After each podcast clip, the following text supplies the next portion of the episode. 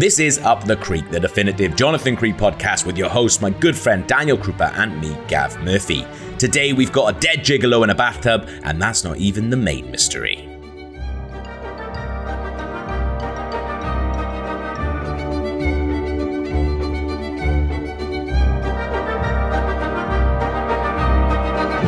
On this podcast, we talk about Jonathan Creek via the effect, the method, and the reveal. Daniel, what is the effect of the curse of the bronze lamp? A government minister's wife and top solutions analyst, Lindsay Isherwood, is kidnapped and held for ransom. But while in prison, she is seemingly able to place her possessions around a small English village. Yeah, that, that that's a, that, I think that's a very good write up. That is. Thank you. I tell you what, though. Better than the episode? Well, last episode we were like, do you know what? Do you know what would be good if Polly and Jonathan were just in the village solving little crimes? Well, we got what we wanted, Daniel. Are you walking that back now? and it's still mad. That's a thing. I, I, I generally think this is the first time I've seen this episode, or I just wiped it from my memory or something. But for large parts of it, I was having a, I was having a good old time. But for most of it, I was also just going, "What's happening? What am I watching?" So I think I've only ever watched this once before. And the central mystery is that right at the top, Classic Creek, and then disappears for a good 20 or 25 minutes. And then every time you touch upon And the rest? the same mystery, it is always tangled up with something else mad that is happening. Unfortunately, I think maybe Jonathan Creek doesn't do very well sometimes is it does like to mix very very silly comedy stuff with quite serious and dark peril. I think sometimes it doesn't do that very well and it, it actually the macabreness of what they're doing it's actually a little bit insensitive and i kind of felt like that through quite a lot of this because it, the whole denise thing is just played as a, a one big laugh So Josie Law is quite a famous British comedian that I, we- I guess we both kind of grew up with. Like she's part of the hmm. same scene. She was on loads of shows that we used to watch. Her character is insane. but also like what happens is insane as well because at some point a man dies in her bath and then she gets polly to help her cover it up hmm. and everyone is just going along with her He's dead, Polly.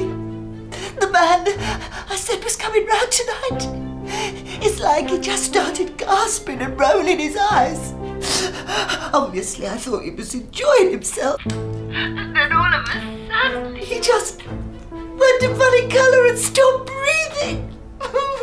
It's a really hard episode to talk about, like we have with all the other Jonathan Creeks this series, because mm. it just doesn't have the regular movement of a Jonathan Creek episode. No. There's just all these little digressions and tangents. So yeah, Polly is. So they, th- Denise is their cleaner, yes and yet Polly is one of the first persons she rings when this guy dies in her flat. yes And Polly goes along and helps her, and helps her dispose of a body. Well, kind of construct another crime scene. that's mad that is Yeah, uh, uh, the willingness in the show of people to do mad illegal shit. I know there's peer pressure, but if somebody's asking me to do that, I'm go. I'm just going home. So yeah, that's the thing, isn't it? Like, so Polly and Denise, after disposing of this body, Denise just goes a bit nuts. Wants all traces of this man out of her house. So like changes her bed, and then the next morning finds a, watch in the in her bed that belongs to Lindsay Isherwood. It's engraved, isn't it? It has a, it's monogrammed. Yes, and they've seen it on a ransom video, which has just been put on like a local uh, uh, website. I'm pretty sure they wouldn't do that, but they recognize it from that, so they kind of go along with it. But like, that's the thing is like going along with stuff is very strange in this. Like, Jonathan is just in it as well. He's just like, that's fine. Um, and then when you find out, oh, it's actually not the male escort that Denise has ordered who's in the bath, Jonathan even says the line, well, who was that who died in your bath? And I like, I laughed so much because it's so ridiculous. Why they just not don't care about the fact a man died? But I guess like the sad, really, really sad thing is the reason they're doing it is because Denise thinks she's going to get beat up or killed by her actual husband. Like that's really sad. That is. I mean, before we get onto the method of Lindsay Isherwood, should we just clear up the Denise thing? Yeah. So the man who sleeps with her Hmm. is her husband's mate who just comes around to have a look at her car, but because she's all like seductive, he just ends up sleeping with her and he has a heart attack because he used to smoke 50 a day. The mad thing is though, she's not being that sexy with him. She's like she's quite nervous about it because she's mm. ordered a male escort for the first time. And he just kind of goes along with I guess I don't know. Unless unless he from the get go thought that's what he was coming around for. Yeah. I know he's a mechanic, but like the, the innuendo of like, oh yeah, he said he agreed to come around and look at your clutch. Are we still talking about Jonathan Creek? Oh god. So that's her method. Lindsay Isherwood's method is that she uses a balloon to deliver her watch and tights to the outside world, communicating her whereabouts in an effort to escape. So the first thing we've got of this is while Polly and Denise are disposed of a body, Jesus Christ, Polly sees a small pink butterfly. Hmm. And this is another thing as well, is like for a show which is kind of based in reality and deducing the correct information from things, characters just go along with stuff like that. They're like, oh, I saw a small pink butterfly. It's like, did you? Like, yeah, that's what it was. That's fine. And then that's it. That's what that thing becomes. At least it is a early available clue to the audience, hmm. and I don't think you'd ever get it. But also at the birthday party at the beginning, you do see Lindsay with pink balloons. Yes. It is given to the audience. What I find wilder about this, and we talked about it last week with the previous episode, is quite like the Jonathan Creek episodes, where a random set of events give the illusion of something magical happening, and it's actually a coincidence, and Jonathan comes in at a late stage once all this has happened. This is live, hmm. and it's too big a coincidence for Polly to be involved in it as it's also happening. Yeah. That's, I think, too contrived. It's okay when Jonathan's brought on as consultant and this has happened independently to lots of random people. But it's like they're happening to them all the time in this village live. Yeah, I guess so. I like that's the thing. I was like I I- I don't mind that necessarily. I, I think I do mind this entire thing because it starts going wild. But I don't mind the small pink butterfly. I don't mind that. Then they basically start extrapolating information from her kidnapper's ransom videos, hmm. and that is torn knee. So she rips her tights and kind of points to it, and then waist knot, which is basically her giving her her whereabouts because She's triangulating herself, like the bunker where she's being held. Those are the two things she can see. yes. A Tawny Owl, the pub that they're having a pint in, which does look very lovely, and a recycling centre. So it's like she's she's showing people where she is by that. That is madness. Well, going back to the contrivance level, it's just, it's crazy contrivance that they go to that pub in the final act. Yeah. And that just happens to be the exact other clue. yeah. I mean, at generous, you could say Jonathan's subliminally taking them there because he's already cracked it. Yeah. But waste not, meaning recycling centre. No, I'm not having that. I think that's a bit. That's, that's really straight. And I think is Renwick does have a loophole in why these mad clues exist. Is hmm. at the party at the beginning, they go into a lot of detail that Lindsay Isherwood is a kind of solutions genius. And her whole thing is being ingenious under fire and coming up with mad solutions and communicating things. And there's a big clunky bit of exposition that establishes that up top. And I think it's just to justify these clues. I developed this new fractal compression codec to combat generation loss through chroma subsampling. Lot of fuss about nothing. Yeah. Lindsay Isherwood, top solutions analyst. Voted number one in the country by experts. What did they call you? Some kind of problem solving genius. a balloon that's not inflated with helium and it has a watch inside it. Yeah. That's not going anywhere, is it? I mean, when Jonathan's recounting it, the one line I thought was absolutely fantastic when he goes, Raging gales would have helped it on its way. Raging Gales, was there? Which we've not seen, really. I feel like that's good. I feel like that's going straight down. Absolutely, yeah. It's very, oh, but also as well, it's like she set it to May first, which is May Day. But like, that was no reference other than the fact that she's in trouble. She's been fucking kidnapped. We know she's been kidnapped. like Mayday, yeah, we know you're in trouble. Doesn't make any sense. Yeah, it, it's it's an odd one. I don't mind this as much as I mind quite a lot of them, but I think it's it's one of those ones where uh, I think that they think they've given you enough to be able to solve it. I think they think that oh well we've give we all the clues are there. Are they bollocks there? Like there's just no way. When I when we said to Mayday, and they went Mayday, even though I knew she was kidnapped, I, that didn't click for me. I was like, oh, what happened on Mayday? Yeah, Just, just, just write something on the balloon. That's yeah. In dirt. it's really put the address, put like the number, number, number of the bunker. Yeah, like as a things like in this one, yes, it does make sense, but it's not satisfying at all. No. I think I, I yeah, I just because again, there's too many little things that don't add up. Like, I think it's also because they're involved in it that it's not that this is a coincidence that it just happened to other people, and if it goes wrong, Jonathan never hears about it. It's going right every step of the way, and they're involved. So, for instance, the point I'm thinking of there is the watch falling into Denise's hood Yes. It's just every single bit is too sculpted and they're live and involved in it as, as it's going on. The fact that it's in her hood and she puts her hood up and she doesn't go, oh, what's that? It's a watch in my head. Yeah. Yeah. Ow. It's um yeah, it's all too clean, isn't it? It's all it all happens just too neatly and too clean. And actually, it's not neat or clean at all. So it's really odd there. And you've got also, I know we're going to get onto them specifically, but I just want to talk about them in a slightly different context. You still, alongside that, got these parochial mysteries Yes. that are like parochial mysteries slash Meldrews. Yes. And they kind of, dub- I, this is the first episode where I realised they're blending into the same thing.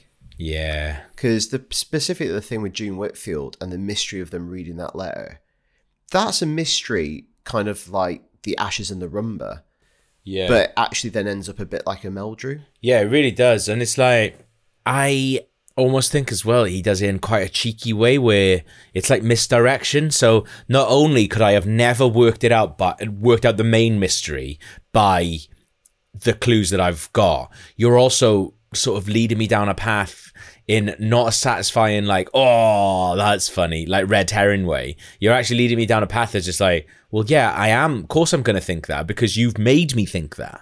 And it's just completely inconsequential. Yeah. It oh, it just kind of ties into the B storyline of Jonathan being more sociable in this village. Yes. Yeah. yeah, yeah. That's why that actually exists. That's the B plot Yeah. in this. Do you know what a kicker is? It was only a couple of nights ago he said he'd try and pop round here when he got a minute. Have a look at your stiff clutch. Did you mention that to me at all? Don't mention it? Well, that was his trade, wasn't it? Kev Parry, car mechanic. Yeah, real choker. Okay, that's the effect, the method, and the reveal. But there are other elements which make up every episode of Jonathan Creek, and they're again more and more important in these episodes, including the Victor Meldrew Award for Most Unbelievable Scene. Two big ones here. I guess the biggest one, and it is gotta take it, is the twins of June Whitfield being stand-up comedians. I think it's. I kind of like how naff it is a little bit. Heidi and Laurel. I, I I do like how naff it is a little tiny bit. Also, the called Heidi and Laurel. The whole thing is a classic Renwick. You can see it inexorably marching towards Yeah. the pun joke conclusion of Jonathan going, And I love the way you didn't go for the obvious name Laurel and Heidi. Laurel and. Oh! There's a thought. I think we could put that in next time, didn't you? I don't mind it, other than the fact that they kind of use it to misdirect you a little bit. But I guess that's where we are. it's it's really sweet. It is, yeah. I, I like that one of them is so into it and the other one thinks it's fucking nonsense. I also love that they're expanding the world of Horace Greeley Yeah. in the third episode of a three episode run series. Oh, you know what? Let's dig into Horace Greeley a bit more. Which that's the thing I kind of like, and that's kind of what we were asking for last episode. If there was a it was a full season or, or another two seasons of this, and it, be- it was a thing. uh, which I, I I don't mind, other than the fact that I do think it's used a bit cheekily, but also uh, Horace and the bird, Yeah, the heron. the heron thing. Because jo- Jonathan types bring heron Sunday, meaning bring Yeah. her on Sunday to meet a fan. Yeah, And he brings a heron. But what's really strange is why does Jonathan get so annoyed? Jonathan like gets so annoyed by us. Like he's he goes basically full Meldrew. I mean, we've established Jonathan's grown up into a grumpy bastard. Yeah. He goes fucking mental, Horace. I despair. I completely and utterly despair.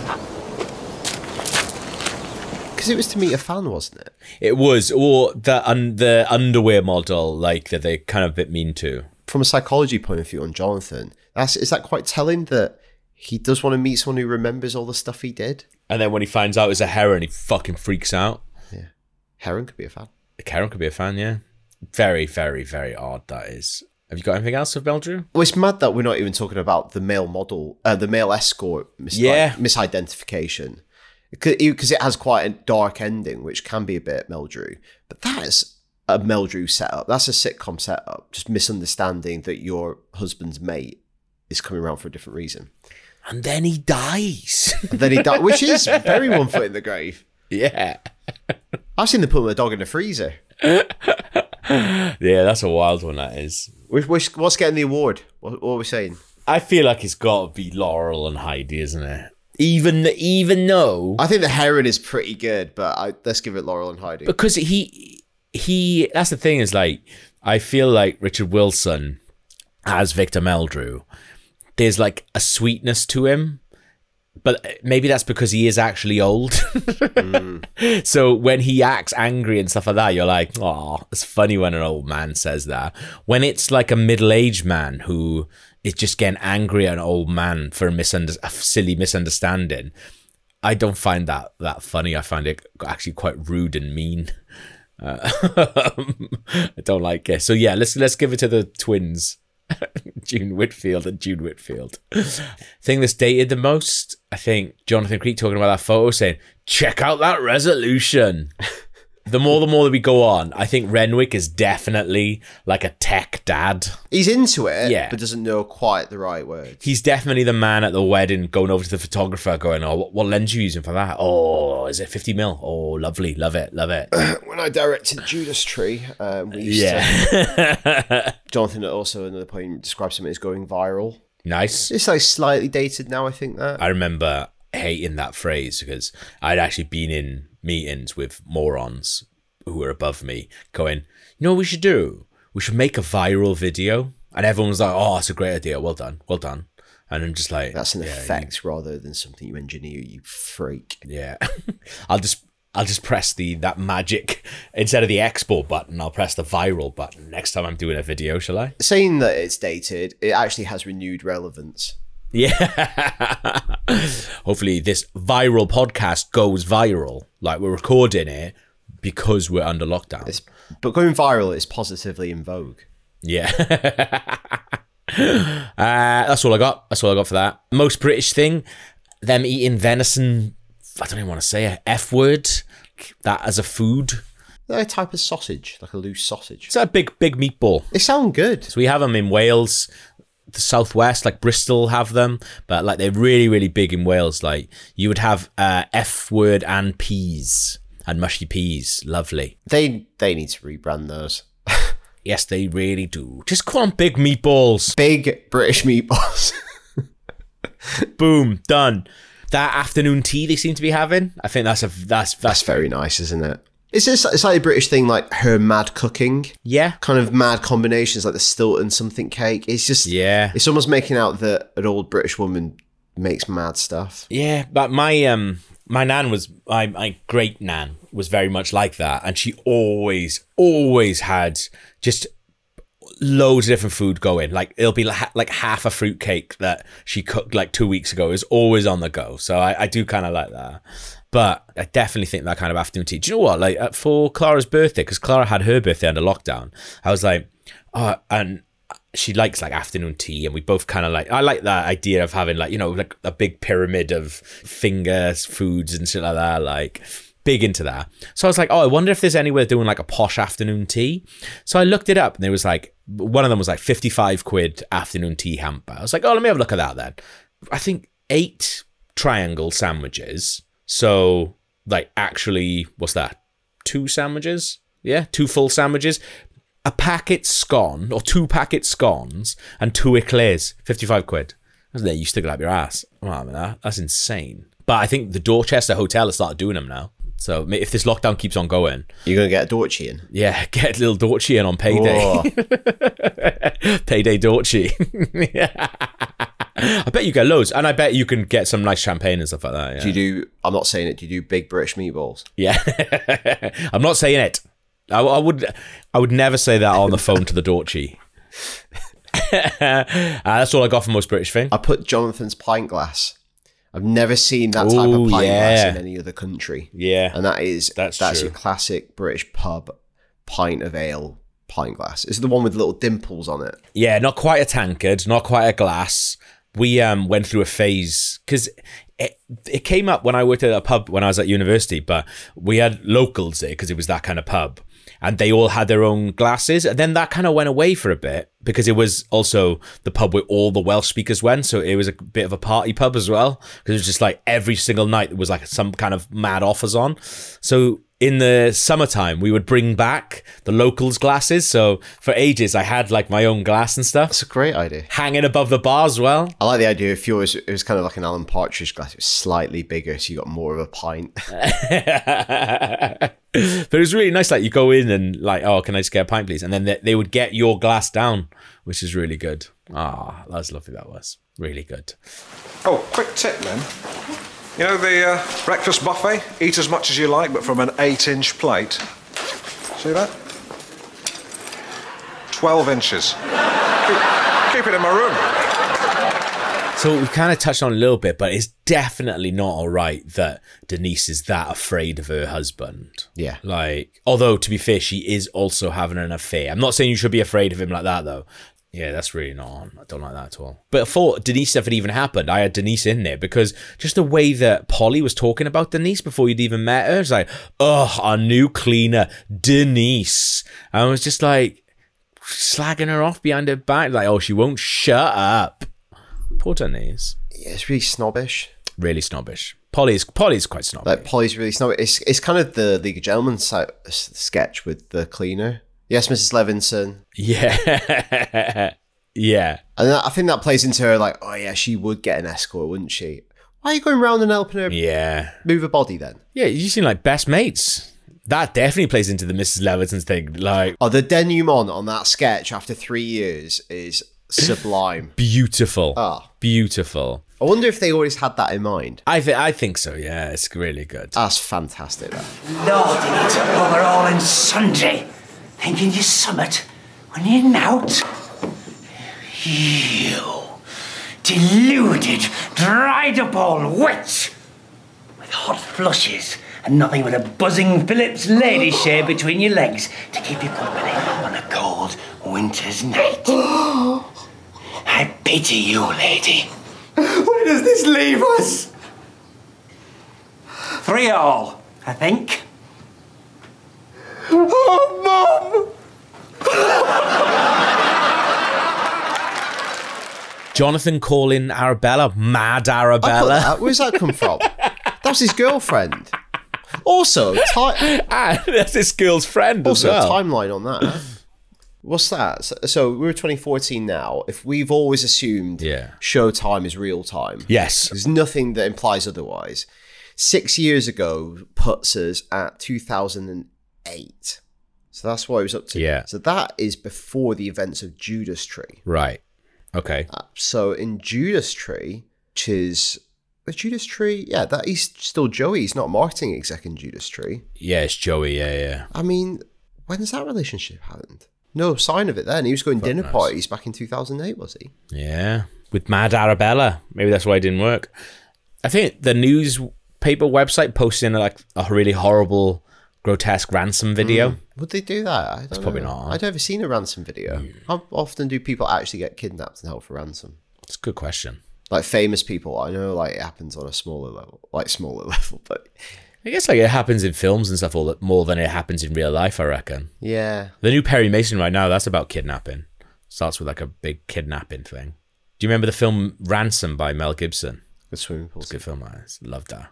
I absolutely loved it. I put Polly seeing the character of Daisy Shand, mad name, Daisy Hmm. Shand as a threat, but then being really dismissive of a plus size lady. Yeah, that's not. I thought it was quite mean. It's like, oh no, it can't be an underwear model. Looks at her and goes, yeah, actually, it'd be really funny for Jonathan to meet her. Yeah. I think that's a really, really mean spirited thing. nice. Well, it's just harsh. It's horrible. really not. It's just like bit. It's adding into the the the Polly narrative of her being a bit fucking snooty for no reason. I think the one that pissed me off though. Yeah, Do you have this? Like, this one really pissed me off. maybe. Um, just talking about the man Jonathan has become and the man that we left in that windmill. Yeah. When she comes back from disposing of the body, Hmm. he says it's probably illegal. He goes, Everything's illegal now. There'll be some European statute governing the re-immersion of corpses in water without their written consent. I don't know. Is he a Brexiter? He's fucking Brexit, isn't he? He's moved out to the country. He's a Brexit. He's a Brexit prick. It could be, you know. That's a that's something people say, just going, "Oh, everything's illegal these days." Can't do anything these days. Is that Jonathan Yeah. Creek that we knew? Absolutely not. No. Maybe that just shows you what can happen when the magic leaves your life. You start blame you start blaming Brussels for it. Absolutely, yeah. Disgusting. Blaming everything on Brussels. That's what Creek's about now. Just watch this show going. Uh, so he comes in and I'm going, is this the magician guy? He's like, not anymore, he's not. no, he's got some uh, quite questionable views. It's like when you find out someone you really like is a Scientologist, you're like, oh, Jesus Christ, no. He's a little windmiller. Yeah. Grot cabinet then. Let's open that up. We've been pretty light on the ground uh, for Grot Cabinet for a while, but uh, Denise running away with it. Like she's opened up a little house inside the Grot Cabinet, and she's living very happily with Adam Klaus. I think like the way she just keeps talking about her man not shagging her. then getting an and like I love the escort bit where she's just like, "You haven't. I've already done it, Polly. I've already got him coming round." it made me laugh so much. Yeah, that that was, and then then like they kind of play it for laughs and they kind of do it on purpose. But like when her boobs are almost popping out, like of a thing, I've put Denise's nightgown. That is low. It's wild. I loved it. it was great. Fair play, Denise. I love. I like. That's the thing is like I kind of all of that is so naughty, but I, I'm kind of in. I kind of into it because good luck to Denise. You know, like she deserves to be happy, and she's not getting it from her husband as we continually hear. So I don't. I don't mind her. There's an IMDb trivia thing, and obviously on IMDb anybody can uh, put trivia on there. And someone put on there, Josie Lawrence used to appear on Have I Got News for You, which Caroline Quentin also appeared on once. it was like, Caroline Quentin was also in Jonathan Creek. I was like, oh, that's someone. I looked at it, I was like, that is absolutely useless. But it's also, that's written by someone who really misses Caroline Quentin, isn't it? Like us. Oh, I think that's what that is. Yeah. Should we close our grot cabinet then? And for the penultimate time, well, let's do a little romance update on uh, on Polly and Jonathan. Kind of uh, when we get into that, do you notice? I, I, guess this is probably quite a small thing, but what section of the paper Jonathan is reading? He's reading the art section. In my head, he's looking. He's looking around for new mag- magicians, and he's like, "Ooh, yeah, that that looks like a good show that I could go to and cry." Oh, Um, don't tell me. That's what that's what I think he's doing. Um, very strange. The third episode of a three episode run before the special that's going to come, putting their episode, their relationship on the rocks. yeah, Because it's really odd. for a while, because the beginning of the episode opens with Polly kind of upbraiding Jonathan for not being sociable enough, which Yes. I can almost see her point sometimes because he's not being very friendly to these people in the village. Uh, yeah, he might not have wanted to move there, but he's he's. She says to him, "And not be so quick to judge," which actually isn't a nice trait. No. and he should be a bit open minded. And I'm kind of with Polly on that. But then this extra plot line of Daisy Shand comes in, and Jonathan having a grand old time chatting to her. Yeah. and you just think, oh, it's just a big misunderstanding. But then the shot at the end when she sees him talking to her on the balcony, Yep. it's actually really, really sad. It's all. I was waiting for a payoff that just does not come. I thought like, oh, she's I don't know. At the beginning, I was like, oh, he's remembered that she's this jeweler. And he- he's she's making a nice necklace for Polly or something like that. No, she's a weather lady. Every time Polly turns around, he's fucking perving on her on the internet, or she's round his office for some reason.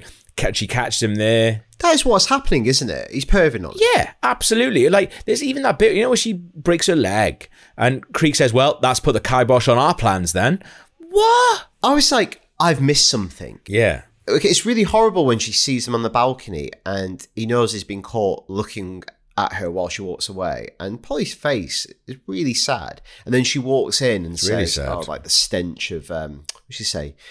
She's oh, the rancid stench of adultery." And That's it, yeah. I think she's recounting a line for a pitch that they just done, but it never goes anywhere. And that's how you're leaving them. it's really strange.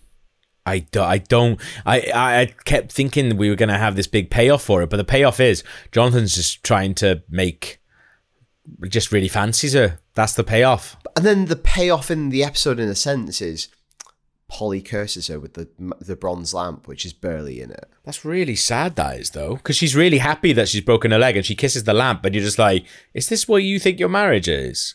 I feel like if that is a good point in your marriage, you need to get out of that marriage because he's treating you like shit. I mean, because that's the thing. We've not obviously spent too much time with them, but we've had a you know a special and two episodes. yeah, While it seems like they've got together a bit later in life, doesn't seem like Jonathan's had any of that in him.